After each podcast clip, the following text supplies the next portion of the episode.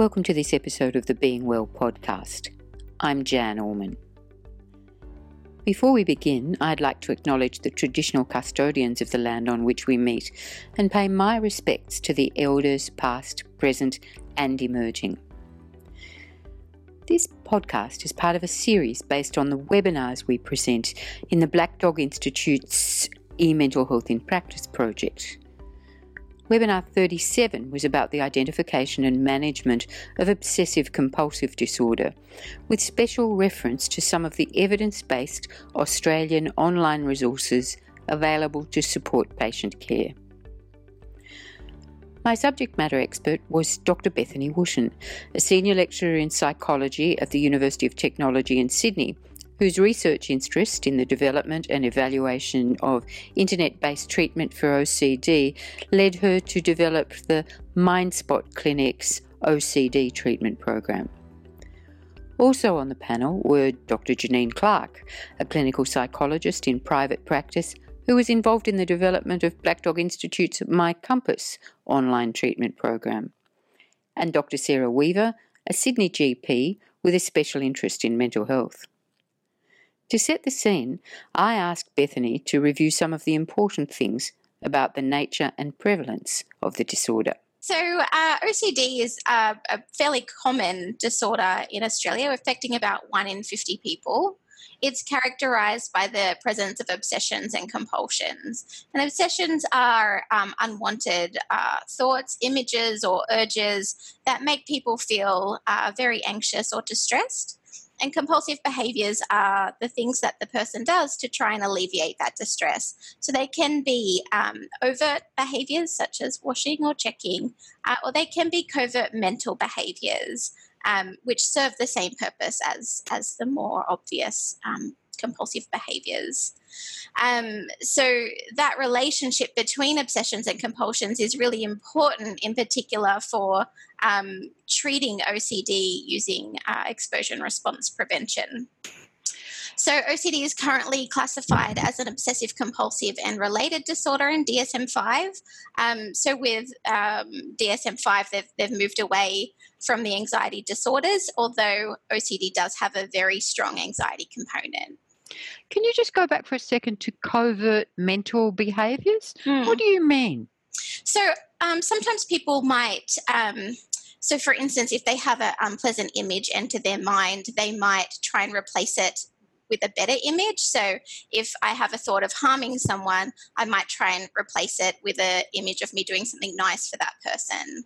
Or I might be mentally kind of reassuring myself over and over that or what I think is going to happen isn't going to happen.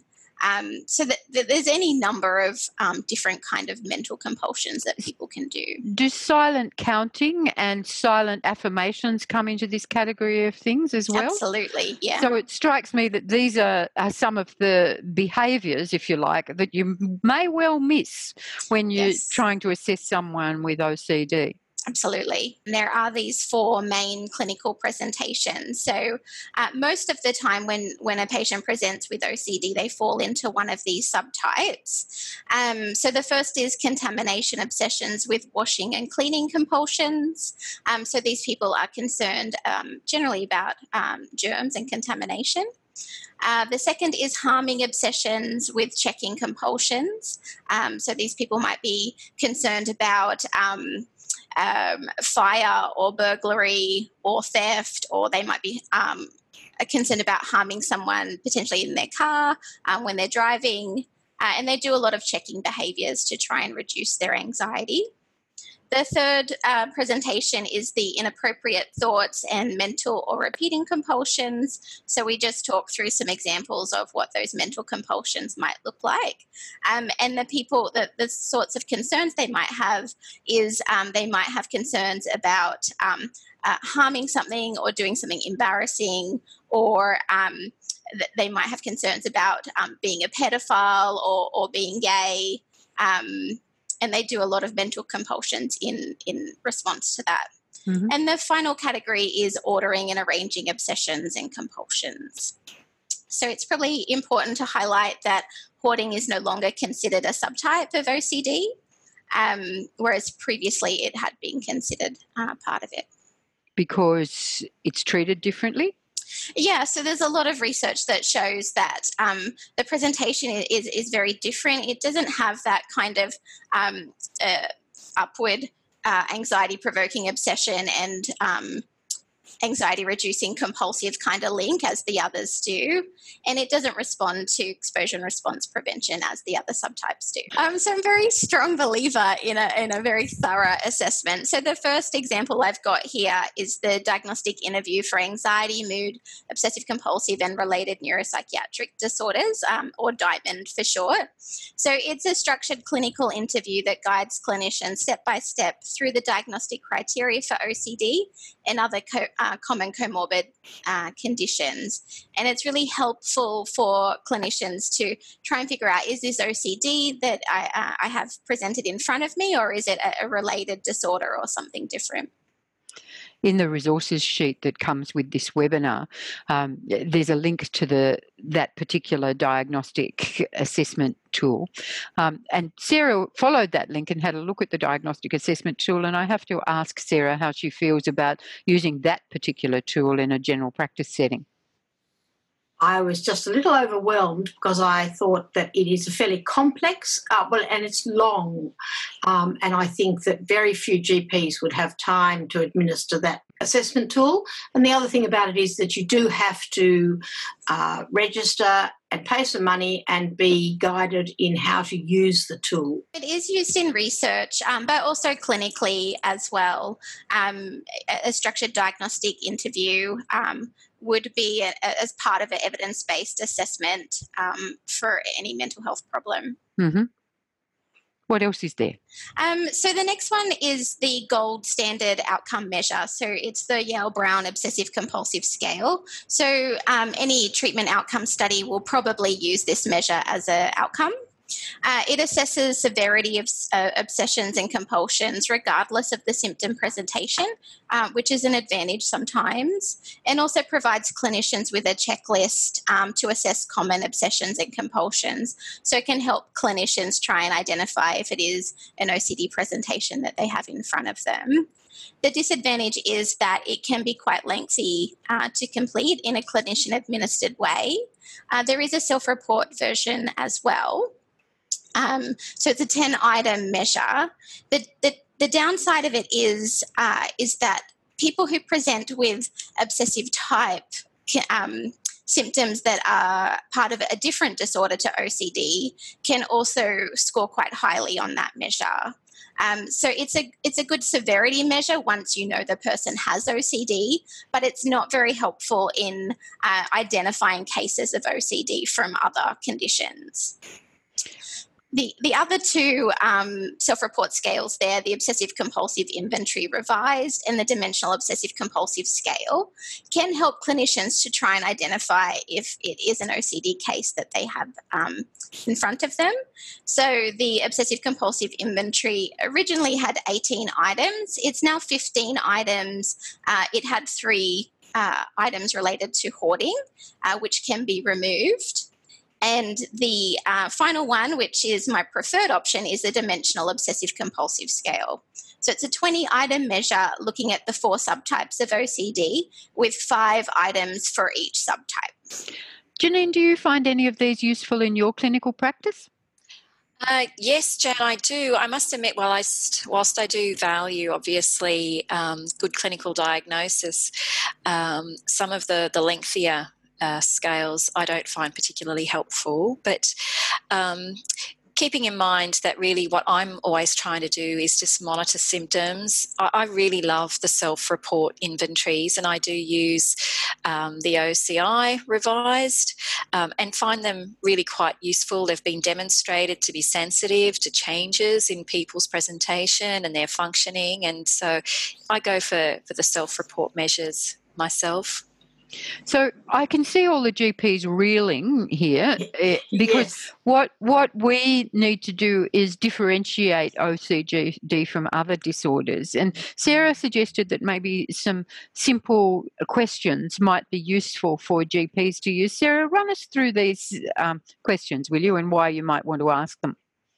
Well, I think that if you've done some good questioning, even if you haven't got an absolute diagnosis of obsession and compulsion, if you can see these obsessive and compulsive behaviours and then have a think, does this fit with the patient's general mood and personality? So, is it are the sort of things go along with where they're at at that moment. So, are they mood congruent? And then, so maybe it might be part of a depression rather than actually um, an OCD separate. Um, also, what are the sort of things that they're anxious about, the anxious thoughts? Are they real life concerns, maybe a bit exaggerated? And then maybe that, that's a, a generalized anxiety disorder. And then people with these sort of um, thoughts about things that may be a bit out of out a bit wacky in a way um, do they realize that these are a bit wacky? Do they have a sense of, of, of recognizing that these are perhaps not reality based. They may not do that all the time. If they haven't got that sort of recognition, I think I'd be considering and, and investigating further for a psychotic sort of dis- disorder. Let's talk about treatment. Tell us what you know, Bethany. Um, so, the dominant model uh, highlights that OCD is maintained by three um, three things. The first is misinterpreting intrusions. So often people will um, so if I have an intrusive thought um, that's unpleasant, I might think that that means something negative about me, or that I'm likely to do that behavior, or that it's likely to come true. Um, the second um, unhelpful thing that um, maintains OCD is the neutralizing behaviors, which are the compulsions, uh, and escape behaviors. So we've talked about those mental rituals um, that maintain the problem, but also the, the, more overt behaviors such as washing and checking and the ordering and arranging maintain the problem and keep it going. Um, why do why do they maintain the problem, Bethany? Is it is it like avoidance? It, it, it's like um, well it is like avoidance so it, it's unhelpful in the same way that avoidance is and it, it, it's reinforcing. So when I do a compulsion, it, it, eliminates my anxiety. So in the short term, it reinforces um, that compulsions mm-hmm. can be helpful. But in the long term, it means that I need to keep doing these mm-hmm. um, behaviors. So cognitive behavior therapy addresses those maintaining factors um, through exposure and response prevention. Yeah, so ERP, um, best practice ERP, according to Edna Foa, um, consists of four components. So, exposure to the feared uh, stimuli in vivo, so in real life. So, if I have concerns about contamination, then I'm going to be touching um, progressively more difficult things um, for me to uh, induce my concerns. Um, the second thing is the uh, exposure to feared stimuli in imagination. So, if again, if I have concerns about contamination, then I might imagine myself uh, getting sick from a variety of different illnesses that I'm concerned about catching. The third part and really important part is response prevention, so ceasing the compulsive behaviors. And the fourth part is the processing component, where the patient is asked to consider what they've learned from the exposure task. Um, is what they thought going to happen did it actually happen and how how difficult was it um, so see it's CBT is a very effective treatment, um, but unfortunately, it is rarely delivered in practice. One of the reasons for that is that often uh, clinicians don't have enough time under a mental health care plan um, to, to do that treatment thoroughly. Um, often in the research, you'll see people um, getting treatment for up to 20 sessions or so. Um, also, ERP is often delivered best when it's delivered multiple times per week, um, which again doesn't always um, suit clinicians. Um, that there is a, a, issue with lack of training as well. Um, some people might not feel confident in delivering the treatment, and others feel that um, they don't like to do it because it, it induces distress in mm-hmm. the client.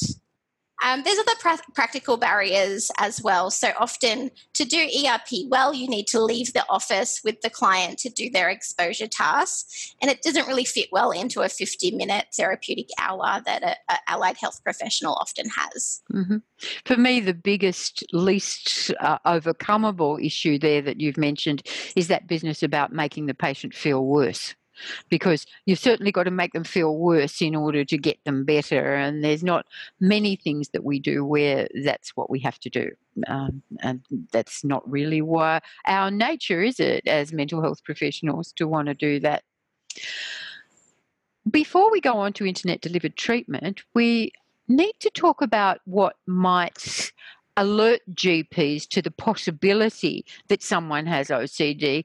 Not many people are going to come in and say, I've got OCD, or give you some strong clues of that sort. And I think there might be some hidden presentations that we don't actually um, think are mental health consultations, but turn out to be. Sarah, have you ever seen any presentations of that sort? Look, yes. Um, possibly I've even missed some. Um, but I guess one of the most common ones is people with dermatitis in their hands. Um, and they'll come in and you'll try all your treatments for dermatitis, and then eventually you think to ask the right question, or they volunteer that they have to keep washing their hands mm-hmm. because of fears of contamination. So I think that one's quite a common one. Um, I think also I've got I've had a few patients who um, probably I'm dealing with in a mental health way, but they're talking about some difficulties with work, that they're having some missed days or um, that they're continually running late for work. Um, and when you actually do some more dis- discussing of it with them, it's because they have to go back and check that the door's locked too many times, um, various checking sort of behaviours. And, and I was also thinking of somebody who got very anxious about things being lined up on their desk and if people made a mess of the things on their desk, sort of so distress about those sorts of things. I've had one or two people straighten the things out on my desk while I'm talking to them, which is yes, a bit disconcerting. Yes. But I have to admit, there are lots of things on my desk that need straightening out. So it's possible that it's not necessarily pathological. but I mean, they're the kinds of clues I think that yes. you need to look for yeah. in order to uh, raise awareness of this possibility. It's not always going to be the case, but it's worth thinking about. I've actually found it's been quite often that it's been a, a, a, certain way down my dealings with the patient before it becomes evident that this is what the issue is. Absolutely, it's a, it's a late admission or a late diagnosis, in yeah. it, isn't it? Amongst a whole lot of other things, usually.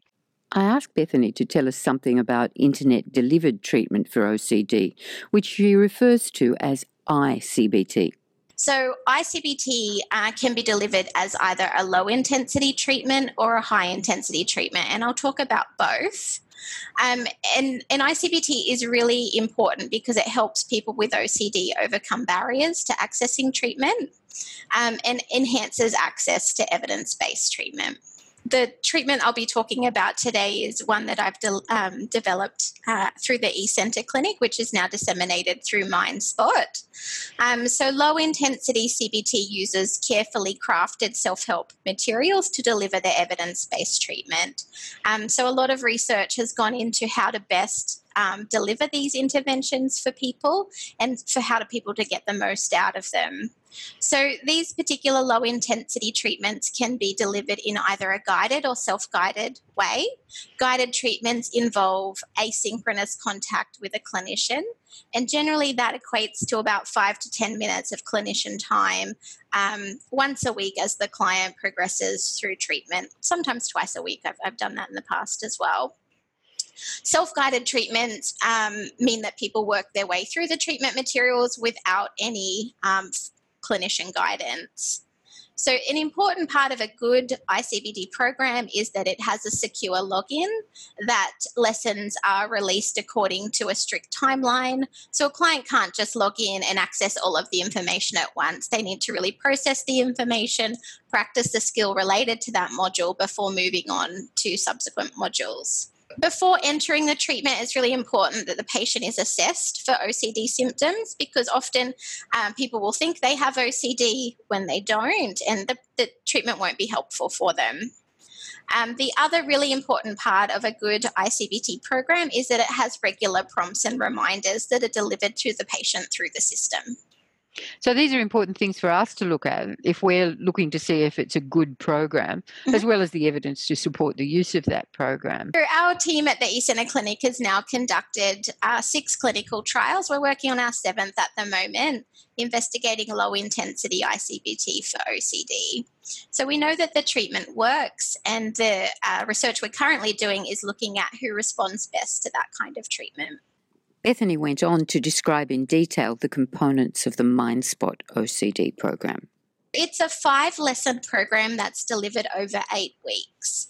Um, the first lesson, patients get one week to complete, and it provides psycho ed on the nature of OCD and how it's treated introduces participants to the OCD model and also introduces participants to three case examples who, throughout the program, demonstrate how they've used the skills to uh, address their symptoms. So, lesson two, uh, patients have two weeks to complete this lesson, um, and that includes practicing the homework tasks that are associated with it. So, in this lesson, um, they're looking at the cognitive component of OCD and introduces patients to cognitive distortions or thinking traps, as we call them, and um, asks patients to use behavioral experiments to address those distortions. Lesson three again, uh, patients have two weeks to complete. And in this les- lesson, participants are provided with education on compulsive behaviors and why they're unhelpful and introduces exposure and response prevention. So, uh, participants are asked to construct their hierarchy and get started working on it in that particular lesson. Um, so, lesson four uh, provides information on common comorbidities and how to address these. And in this lesson, we focus on depressive symptoms and anxiety symptoms, and clients have one week to complete that lesson. Uh, in lesson five, uh, clients have two weeks to complete this, and it focuses on um, relapse prevention. So, educating clients about lapses and how to try and avoid a relapse of their symptoms, um, and really emphasizes combining all of the skills throughout the program uh, to address their symptoms. Bethany added that as people work their way through the program, they can download their homework sheets as well as summaries of the lessons, which gives them the opportunity to review the material when they're offline. So, that's low intensity ICBT for OCD, specifically the MindSpot virtual clinic program. That program is available free with or without guidance from the MindSpot clinic. And just so there's no confusion, high intensity ICBT does not involve the use of these programs. The term refers to face to face style CBT delivery via the internet, which you may know as telepsychology. So, the take home messages are that CBT is very effective for OCD, but it's really important that that CBT compa- contains exposure and response prevention as the primary component. Um, so we know that both low intensity and high intensity ICBT is effective for OCD, um, but patients may prefer one type of approach over the other. So it's important to ask patients about their preferences. Um, and it's it's really important um, for all clinicians, in my opinion, to regularly assess their clients um, with validated and widely used assessment tools, just to keep a track of their their symptoms. In the webinar, we talked about Jessica, a young woman in her final year of high school who presented to her GP asking for help with her anxiety.